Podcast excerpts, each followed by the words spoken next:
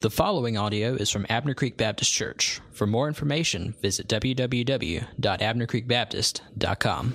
A poll was conducted in North America, and this was the question that was asked of Christians. Christians were asked, Do you think that you could be a very good Christian without attending church? 81% of North Americans said yes.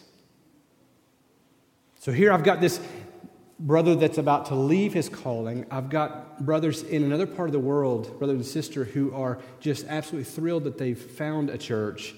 And then I've got this material in front of me. 81% of North American Christians say, eh, the church is what it is, I don't need it.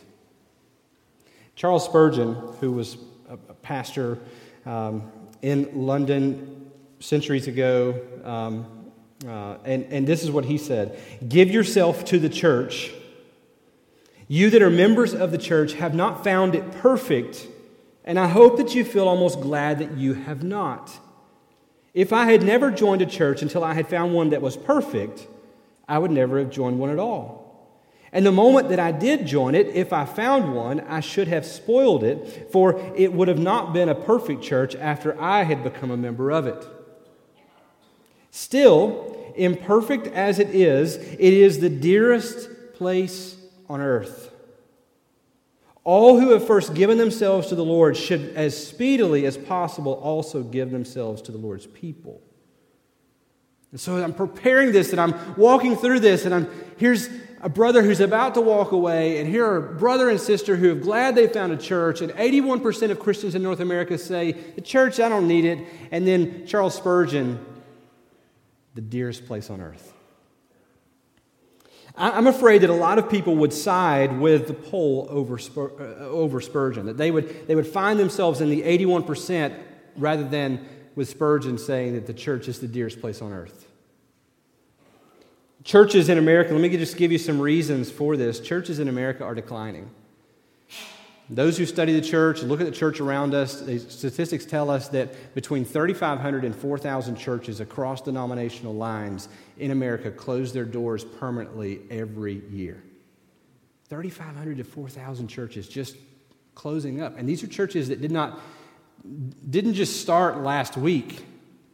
These are churches that started and have had a history and a heritage, and they started for the right reasons. But somewhere along the way, they've gone through the life cycle and they are at the point of death. Thom Rainer uh, said that if nothing changes, that up to 100,000 churches will close in America over the next decade. The church in America is in a crisis. I, think people are, are showing this with the way they, they treat the church. Not only are, is the church dying, but the reason I think people would side with this survey over, over Spurgeon is that uh, you look around and people are busier. People are busier than they ever have been between work and sports and shopping and entertainment. And I'm not, I'm not casting any of those in a derogatory light because I enjoy all of those myself. But between all of these things, we schedule very little margin in our lives anymore.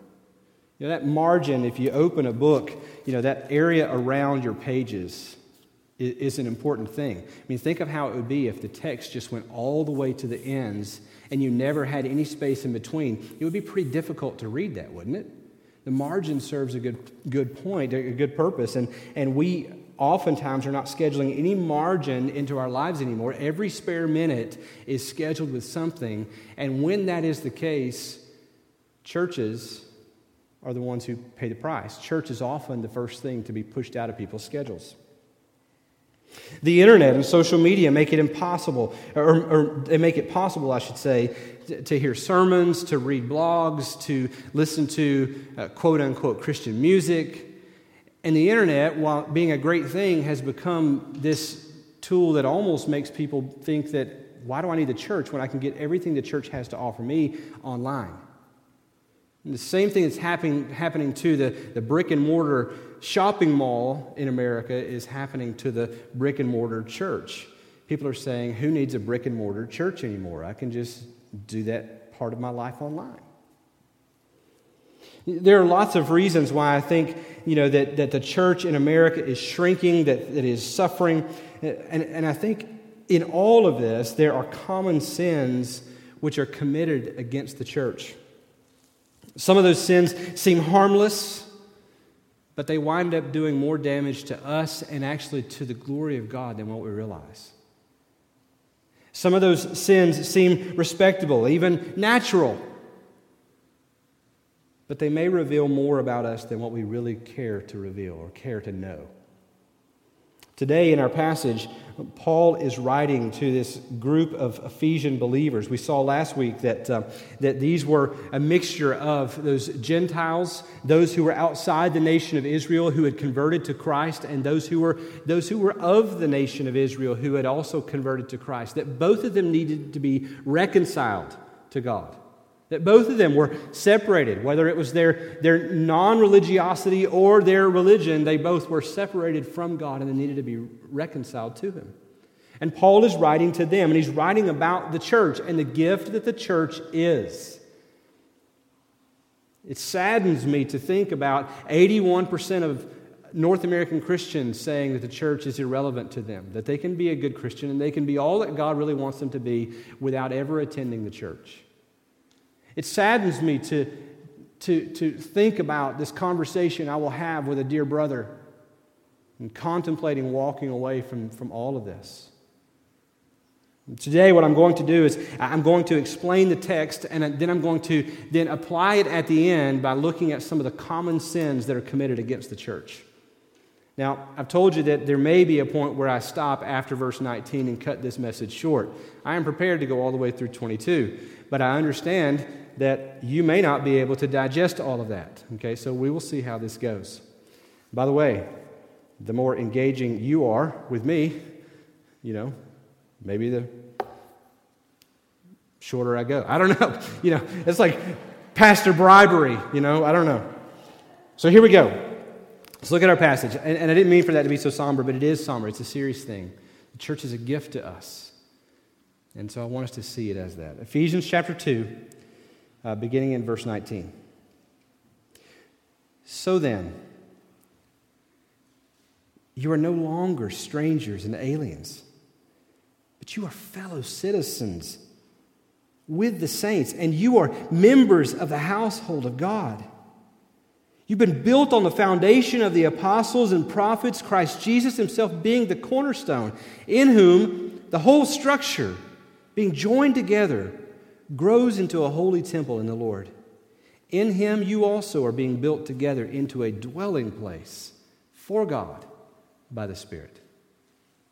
This morning, I, I, I, want to just point out some things that are true of us because of Christ. Number one, in Christ, we have become supernaturalized citizens in the kingdom of God. In verse 19, he says there, You're no longer strangers and aliens, but you are fellow citizens with the saints. These Gentile converts that he's writing to, even, even has in mind these, these Jewish converts who've lost everything because they have decided to follow after Christ. He's writing to them and he says, This was true of you. You were strangers, you were aliens or sojourners. Those words, strangers, points to the fact that they were from, it referred to people from other countries. Aliens or sojourners meant those people who lived in a land as resident aliens that was not their homeland, they were just there living. this is what he's saying. You, this was the case for you. In other words, you were outsiders. You didn't fit, you didn't belong. This was obviously, I think, for some of them, even though they had come to Christ, and God had brought them into this new family, this, this new people, as we looked at last week. He had made this one new man where there were two. For, eh, these, these old habits die hard, and, and they were looking at what used to be true of them, and it was affecting how they were interacting with one another in the church. But Christ's work had changed all of that. There was a commentator I read by the name of O'Brien, and he said, now that now they belong in a way that they never did before.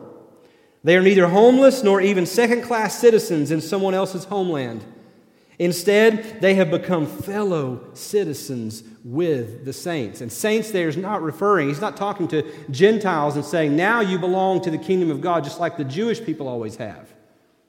He doesn't say with the Jews, he says with the saints, meaning those who have come to God the exact same way. Remember last week, if you were here, we talked about that, that the Gentile and the Jew had only one option to come to God. It wasn't through uh, through any of their religion, it wasn't through any of, uh, any of their knowledge or anything. They could only come through Jesus Christ. And those who come to God through faith in Jesus Christ are now saints. If you're here today as a believer, as a follower of Christ, and you're putting your only hope in knowing God and being right with Him on the finished work of Jesus Christ on your behalf, the Bible calls you a saint. Kids in the room, look at your parents if you're a believer and say, See, I'm a saint. Pastor says I'm a saint, you know, right? You know, this issue of citizenship is something that hits home with us. As citizens of the United States of America, we have it pretty good here. I mean, you, you heard Matt, we are, we are so thankful for those who have served uh, our, our, our military, our armed forces, and have, have made sacrifices so that we can meet like this, so that we can have the freedoms that we do. If you listen to talk radio, you would think that America is the worst place in the world to live, right? Uh, I mean, I listen to talk radio, and sometimes I'm like, man, why am I living here? And then I look around and I say, I know why I'm living here, right? I'm thankful to be living here. If you listen to too much of that, it seems like we have it so bad, but we actually have it really good. We have all sorts of privileges and protections that we take for granted. We live a lot of our lives. We go about our lives. We conduct our business. We, we seek medical attention. We go to the polls and we vote in elections. We have legal protections, all because we are citizens of the United States of America, right? I mean, we, we have things like 911. I mean, we know that if, if at any point something goes wrong in our lives and we call 911, someone's going to be there. Now, I heard this week on talk radio, you know, complaints about response times. And I get all that. But there are places in the world, they don't have 911. You realize that, right? I mean, we stump our toe and we can call 911 and there's going to be an ambulance outside our house in a few minutes, right? I mean, five months ago in Texas, a woman waited too long in the line in the drive-through at McDonald's. They were too long to deliver her chicken nuggets. And she called 911. She was arrested, right? And she should have been. But this is where we live. We live as citizens of the United States. We have things like 911 we can call. There are people in the world who do not have such luxuries. Sojourners don't have. Especially in ancient times, they had no such comfort, no such protection. Now, I'll point it out to you with a biblical case. In Acts chapter 22, Paul is preaching, and listen to what it says in verses 22 through 29. Up to this, up, up to this word, they listened to him. Then they raised their voices and said, Away with such a fellow from the earth, for he should not be allowed to live. This is, this is what they say. He should die. What's he doing? Is, is, he, is he stealing from someone? Is he, is he committing some horrible crime? No, he's, he's talking. And they say he should not be allowed to live. And as such, as they were shouting and throwing off their cloaks and flinging dust into the air, the tribune, uh, the, the, tribune ordered him to be brought into the barracks, saying that we should, he should be examined by flogging, which is the same thing they did to Jesus, where they tied him to a post and they whipped his back. He should be examined by flogging to find out uh, why they were, they were shouting against him like this. But when they had stretched him out for the whips, Paul said to the centurion who was standing by, Is it lawful for you to flog a man who is a Roman citizen and uncondemned? When the centurion heard this, he went to the tribune and said to him, What are you about to do? For this man's a Roman citizen. So the tribune came and said to him, Tell me, are you a Roman citizen? And Paul said, I am a citizen by birth. So those who were about to examine him withdrew from him immediately, and the tribune was who also was afraid, for he realized that Paul was a Roman citizen and that he had bound him. See, there were different rules for those who had citizenship and who didn't. Citizenship within Rome was highly coveted, and you could purchase citizenship. If you were outside of this, you had no protections. You, as strangers and aliens, they could, they could beat you. You could be robbed. You could be lied about. You could even be murdered without, uh, without any kind of protection at all. But now, the Bible here tells us in our passage, they had become fellow citizens with the saints. This new people of God. Now they were not, not sojourners and aliens and strangers in a land that was not their home, without protection, without, without any type of rights. Now they had been made fellow citizens with the saints. We read right over that and we miss what's being said. In Christ, you and I have become supernaturalized citizens in the kingdom of God. The power and the protection of heaven is ours. Do we realize this? That when Jesus was on the cross, and the Bible there tells us that he, he could have called forth a legion of angels that would have delivered him. The same powers of heaven that could have protected him, but he chose not to call them on his behalf, but suffered for us, are at our disposal. The military of the United States while I am thankful for its power, it pales in comparison to the powers of heaven that are for us. It's what Philippians 3:20 tells us when it says that our citizenship is in heaven, and from it we await a savior, the Lord Jesus Christ. We have been made in Christ supernaturalized citizens in the kingdom of God. And that should cause us great joy. I want to apply this at the end, but that's just what this text is telling us right here. The Bible then tells us also that in Christ we have become sons and daughters in the family of God. Not just supernaturalized citizens in the kingdom of God, but we have become sons and daughters in the family of God. The Bible there says in verse 19, Not only are you fellow citizens with the saints, but you have become members of the household of God. If I were to ask you, if we were to go to lunch today, we were sitting across the table, and I were to ask you, how do you view the church? Do you view the church as a place or as a people? What would you say? This is not merely semantics. This is not simply wordplay that's unimportant. The Bible teaches us that there is a, an important distinction for us to know here. Uh, how many of you grew up in church? Okay. How many of you, when you were kids, were, were taught the little game with your hands? You say, Here's the church, right? If, if you were taught this, do it with me. Here's the church, right? Here's the steeple. And then what? Open the doors, and here's all the people, right? And we played that game, we taught that to kids, not because we ran out of things to do, and oh man, somebody forgot to buy Cheerios, so what do we do now? You know, we taught that game because we wanted our kids to realize that the church was not merely this building, it wasn't a place. But the church is the people of God. This is not just a child's game, this is an important distinction for us to never forget. The church is not a place, we have no Mecca that we travel to in, in, a, in a pilgrimage. We have no wailing wall that we, we go to and we, we wail against and, and write out prayers and stuff them in cracks in the wall. If, if the fire that happened here in 2008, January 2nd of 2008, that destroyed our building, if, if it taught us anything, hopefully it taught us that what brings us together and what holds us together is not brick and mortar. It's not sheetrock. It's, it's not carpet and it's not pews.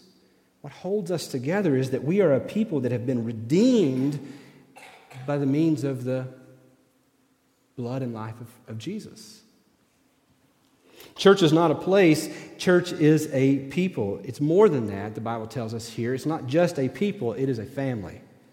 When the Bible here tells us that we are members of the household of God, it is pointing not to the fact that we are just random people who meet together once a week, but that we are literally this family of God, that we are a household that makes up the family of God.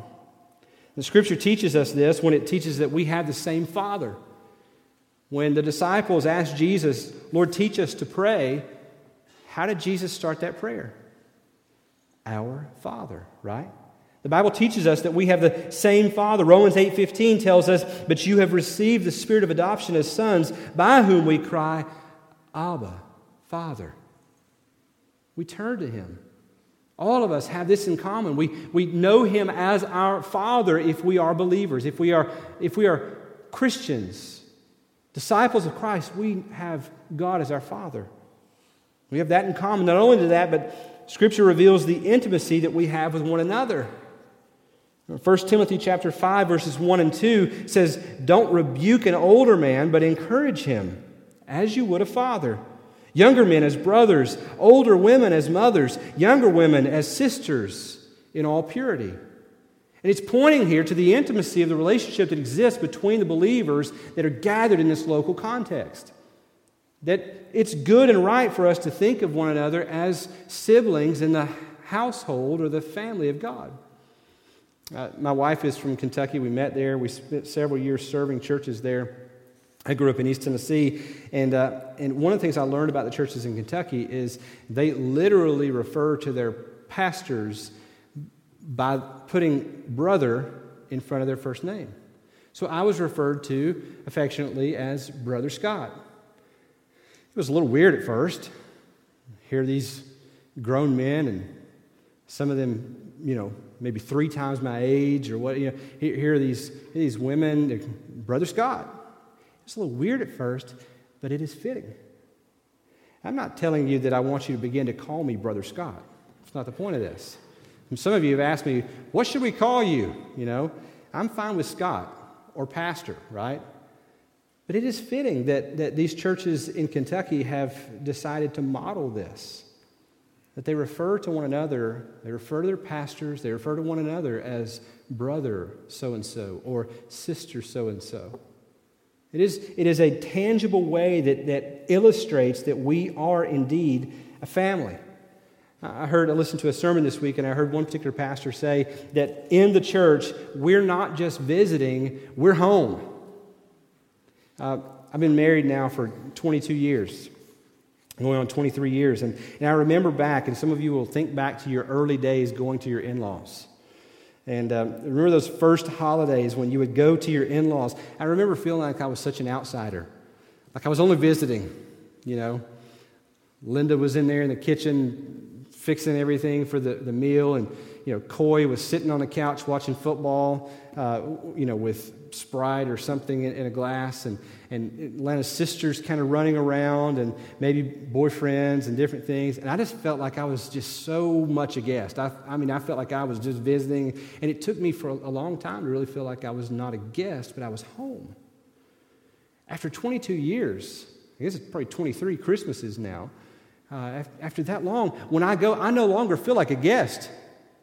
I remember we, I would go early on and, and, we'd leave from her house and go over to her grandparents' house, and there would be Ninan and, and Papa in there, and, and, and Uncle Louie and, and Aunt Brenda and all these people. And I remember thinking, Uncle Louie, man, I just looked up to Uncle Louie because he was an outsider too. You know, he had married into this family, but he, he just looked like he fit. You know, he just, he was so much at home. He was the life of the party. He just, he was it, you know. After 23 years, I've become Uncle Louie. not, not Christmas vacation, Uncle Louis. I have become Uncle Louie in, this, in, in the family. I, after 23 years, I feel at home. When we, when we go for Thanksgiving, we go for Christmas, I no longer feel like I have to sit in a certain area or don't, don't ask this. You know, I feel at home. And this is the picture for us here in the church that when we are in the church, we are no longer visiting, we are home.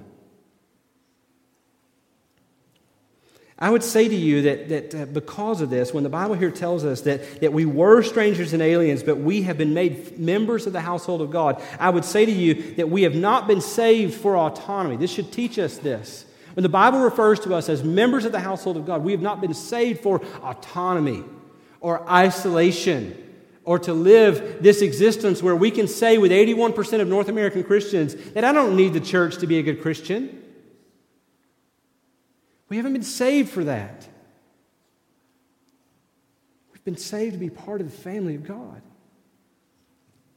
For gathering with other Christians in the local families of faith you are right now in a local faith family, which is the church at Abner Creek or Abner Creek Baptist Church, right?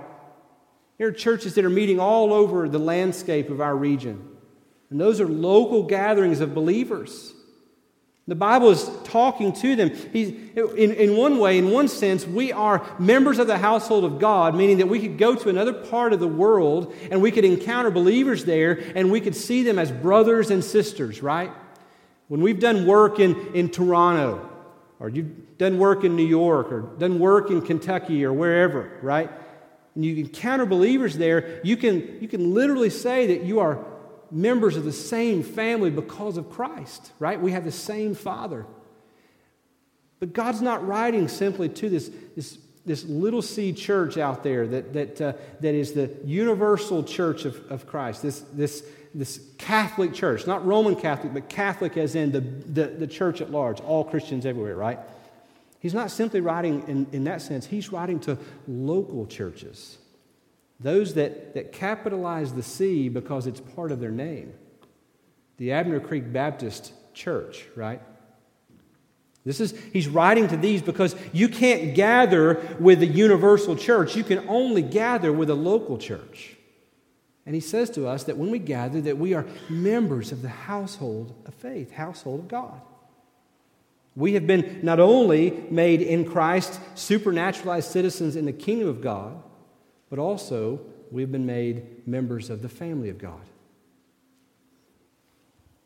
I'm going to go ahead and go to this third, and we'll work our way through this. In Christ, we have also become interlocking stones in the house of God. Verses 20 through 22 says this Built on the foundation of the apostles and prophets, Christ Jesus himself being the cornerstone, in whom the whole structure being joined together grows into a holy temple in the Lord. In him you also are being built together into a dwelling place for God by the Spirit. For a thousand years, the people of God had looked to the, a physical structure as the place where God lived. And that physical structure was the temple in Jerusalem. Now, as we learned last week, when, when Christ died, he, he, he tore the, the, the, veil in the, in the temple was torn from top to bottom, which meant that no longer did we have to come to that place to access God. Now, access was opened wide through the flesh of Jesus Christ. We also learned that he did away with the law, not meaning that, that there's no there's no moral law left. We're still called to, to a lot of, of the law in Christ.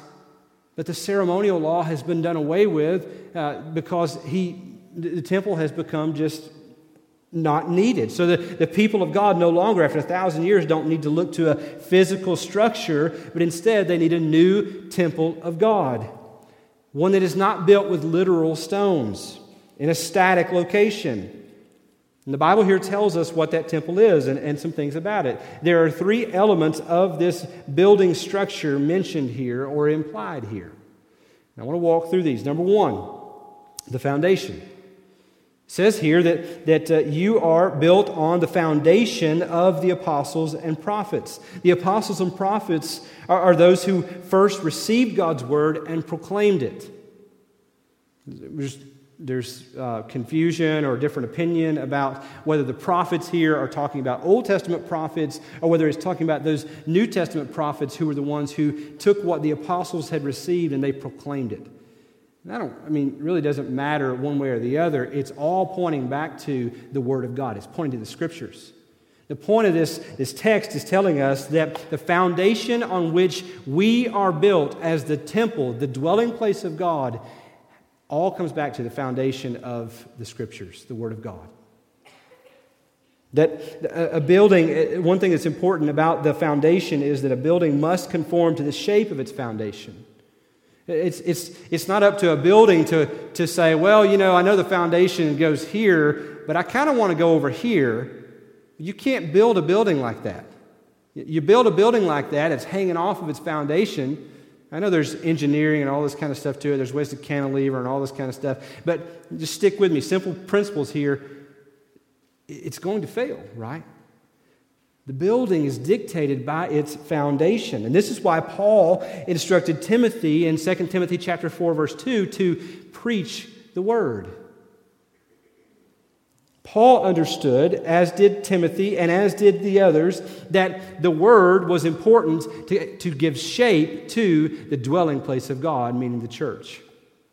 This is why I preach the way I do. This is why I preach expositionally. It's why I take books of the Bible and walk through books of the Bible. And we don't skip parts. We don't come to parts that are uncomfortable and go, turn the page, right? We, we deal with those things because we know that the Word of God must dictate how we are shaped.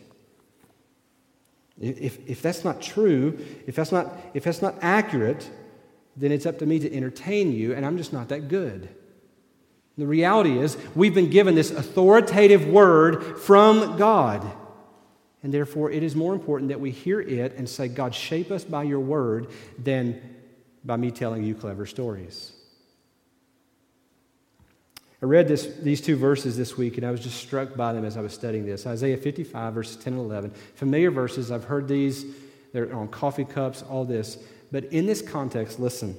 Isaiah 55, 10 and 11. For as the rain and the snow come down from heaven and do not return there, but water the earth, making it bring forth and sprout, and, and sprout, giving seed to the sower and bread to the eater, so shall my word be that goes out from my mouth. It shall not return to me empty, but it shall accomplish that which I purpose, and shall succeed in the thing for which I sent it.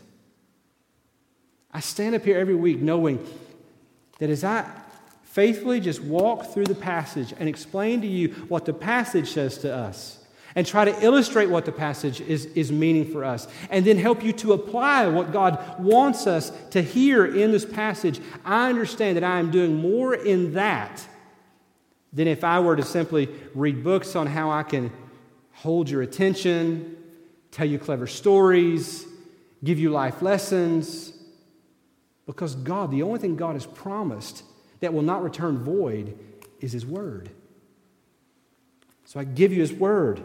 Matt Chandler said it this way The Word of God has been given to shape the people of God, that in obedience to the Word of God, we, we begin to reveal the manifold wisdom of God by being salt and light. We are built on the foundation of the Word of God. Not only that, the temple of God, us, the church, we are not only built on the foundation of the Word of God, but it tells us about the cornerstone.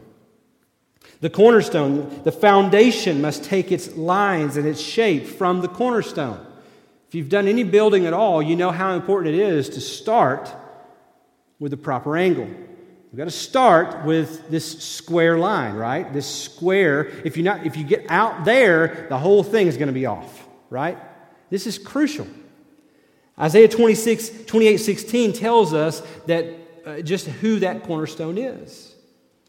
Therefore, thus says the Lord God Behold, I am the one who has laid a foundation in Zion, a stone, a tested stone, a precious cornerstone of a sure foundation. Whoever believes will not be in haste. That passage is pointing forward to the promised Messiah who would be Jesus Christ.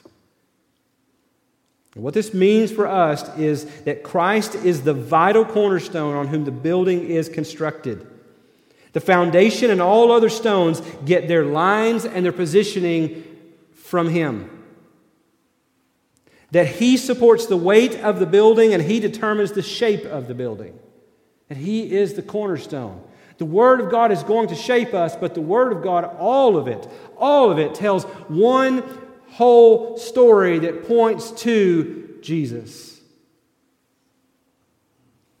What this means for us at the local church level, I heard somebody say this, and I think it was Matt Chandler. I posted this on Facebook this week, but no aspiration other than knowing, savoring, and seeing Jesus Christ will ever hold the church together.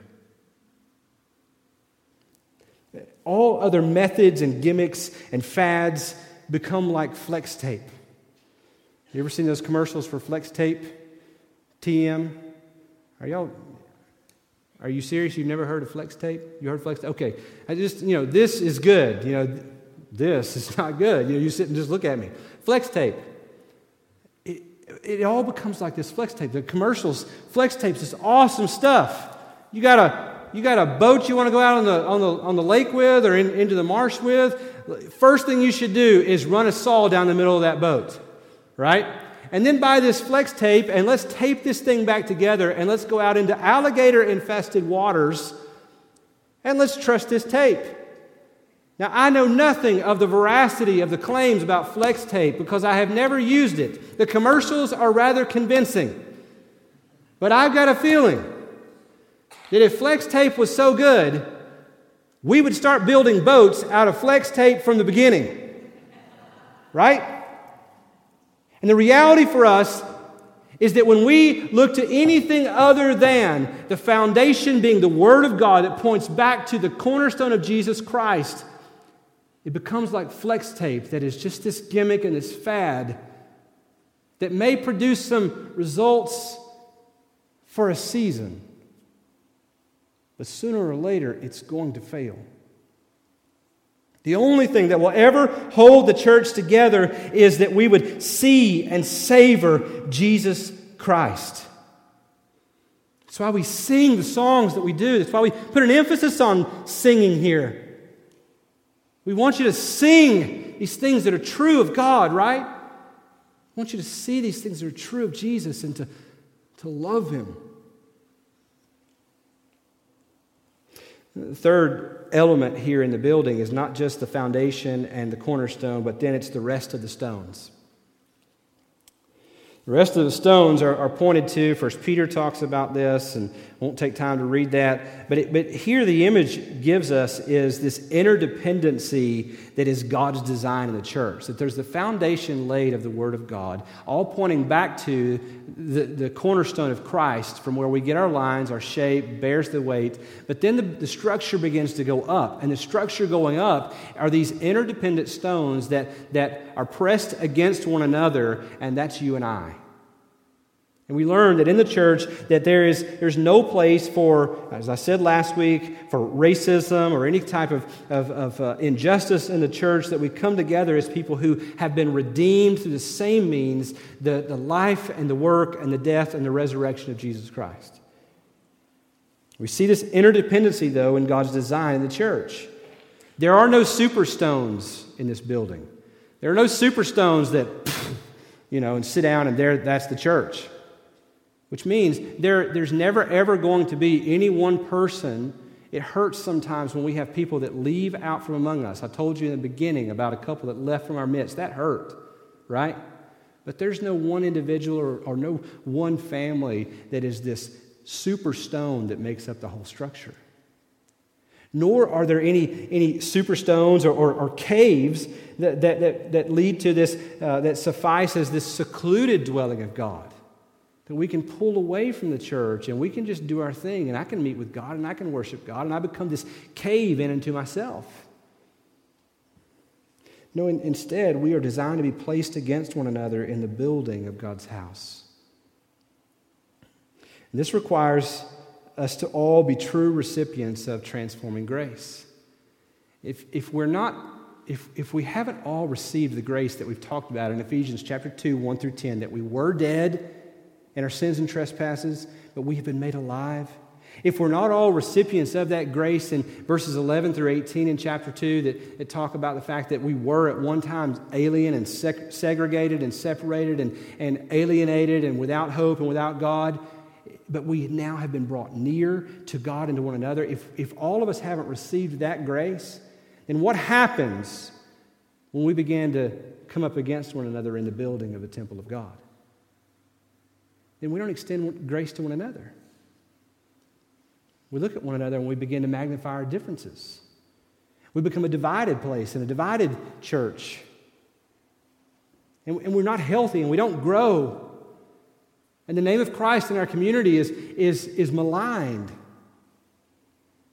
But instead, if, if we have received this grace, this is why we guard the front door of membership to come into this place. If we have all received this grace, then when, when God begins to put us beside one another, it allows us to extend grace to one another.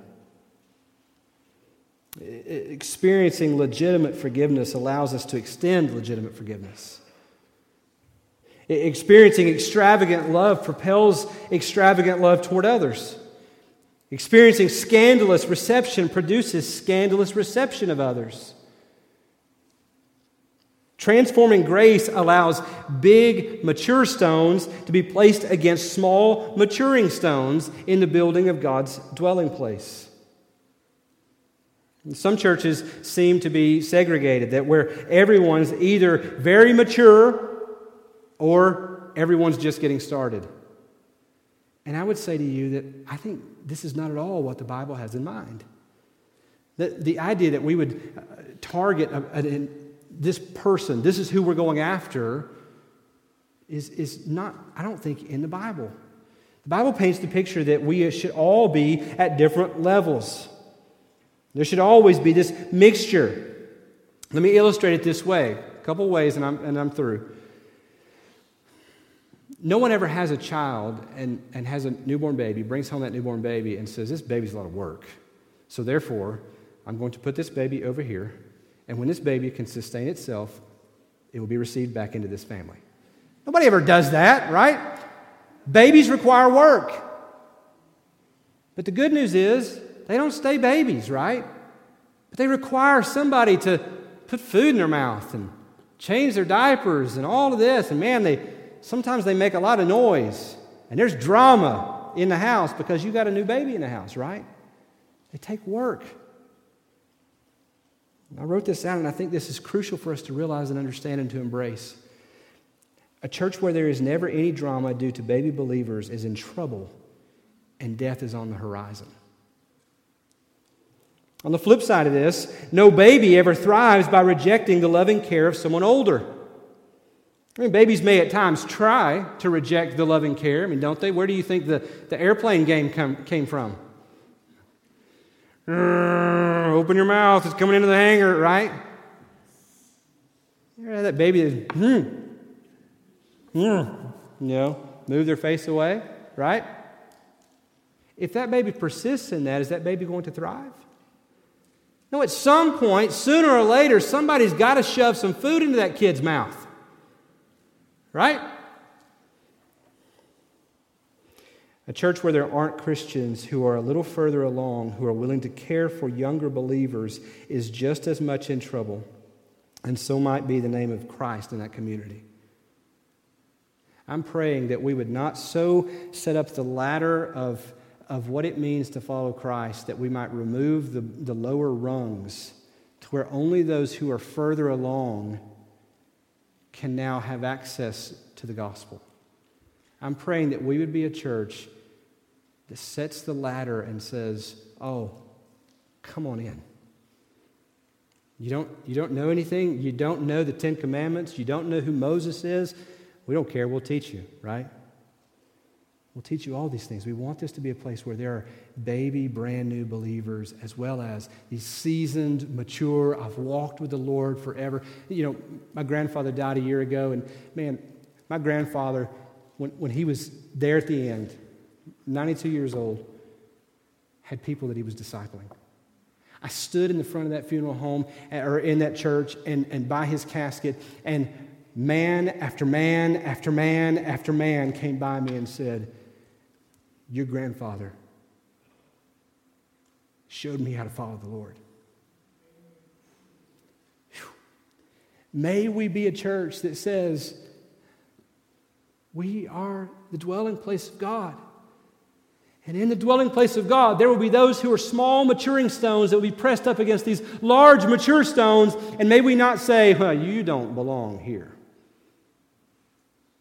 May we instead love one another and extend grace to one another and forgive one another and help one another along. Here's the application. I'm done. I know it's late, it's quick. Based on these, these three things that I've shown you that the text has for us, that we have been made supernaturalized citizens in the kingdom of God, that we have been made members of the household of God, and that we have, have, uh, have, are being made these interlocking stones in the house of God, right? These three things. Four, four points of application. Number one, to consume but not contribute is sinful. Just as you would look at someone who is, a, who is a citizen of this country and who is just mooching off the system and just abusing what is out there, and you would look on them with condemnation, we should look on one another and I'm not saying in a condemning way, in a way that just writes one another off, but we should expect from one another that if we are citizens in the kingdom of God, that we should contribute to the work that He's called us to? Do you realize it is a privilege that He has called us to the work of redeeming a people to Himself? Number two, to attend but not belong is sinful. We are members of the household of God. We are, not, we are not meant to just simply come in and find a seat and plop down, and then as soon as this thing is over, to run out of here and, and, and never have any interaction with one another. We are meant to be a family. And one of the ways we have built in here for you to, to interact with family members, to go to Thanksgiving dinner with one another, if you will, to be Uncle Louie, if you will, is to join either a Sunday school class or a life group. And we want to encourage you there. Number three, Speaking of the foundation of the apostles and the prophets, number three, to agree but not to submit is sinful.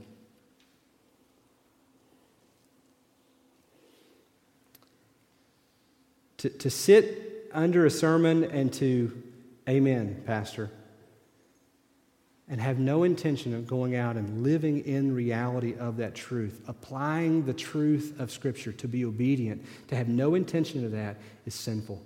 To agree but not to submit is sinful. And number four, to be loved but not love is sinful. You and I have received so much grace. Oh, what a difference grace makes. You who were pointing to myself, strangers and aliens, sojourners. You've been brought near. You've been, you've been brought so near that you are a citizen in the kingdom of God. You are a member of the family of God, and you are a stone in the dwelling place of God. To receive that kind of grace and love and not extend it to others is sinful. Let it not be said of us. Let's pray together.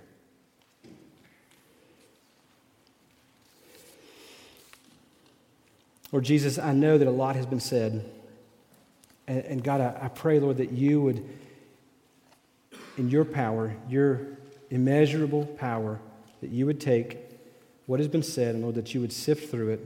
God, that you would remove what I have said that is not of you, and Lord, that you would drive home in the hearts and minds of the listeners here those things that they are made to hear, made to receive, and made to walk in. Lord, I pray that you would do now what I can't do. Lord, that you would cause the ears of our heart to hear. Do it, Lord, for your own name, I pray in Jesus' name. Amen. I want to give you an opportunity to maybe reflect on what's been said and then to respond. Uh, perhaps that would take the shape of uh, talking to me as a pastor. Now, I'll be seated down here on the front. I'd love for you to come to speak with me. Perhaps maybe you've, you've heard today the gospel and, and would love to, to know this, this cornerstone that we've talked about, to, to have your life be built on that. Maybe you have become made, made aware today that you are far from God, that you are not a citizen of his kingdom, not a member of his family, that you you don't have access to Him. The only way to do that is through the finished work of Jesus on your behalf. If I can help you with that, I'd love to help you. And today, maybe you're here and, and uh, joining this church is on your heart, and you'd love to start a conversation about that. Uh, maybe you've been through that membership class and, and uh, you just want to go ahead and make that commitment today. Love to receive you today. Love to start that talk. Maybe there's somebody here, you just need to pray with somebody, you just need to share something and just have someone else join you in prayer. There's a prayer room out these doors to my right, to your left. There are people there that would love to just pray with you. We make ourselves available to you. We preach the word to you so that you would then take it and by the power of the Spirit of God apply it. So reflect and respond as He leads.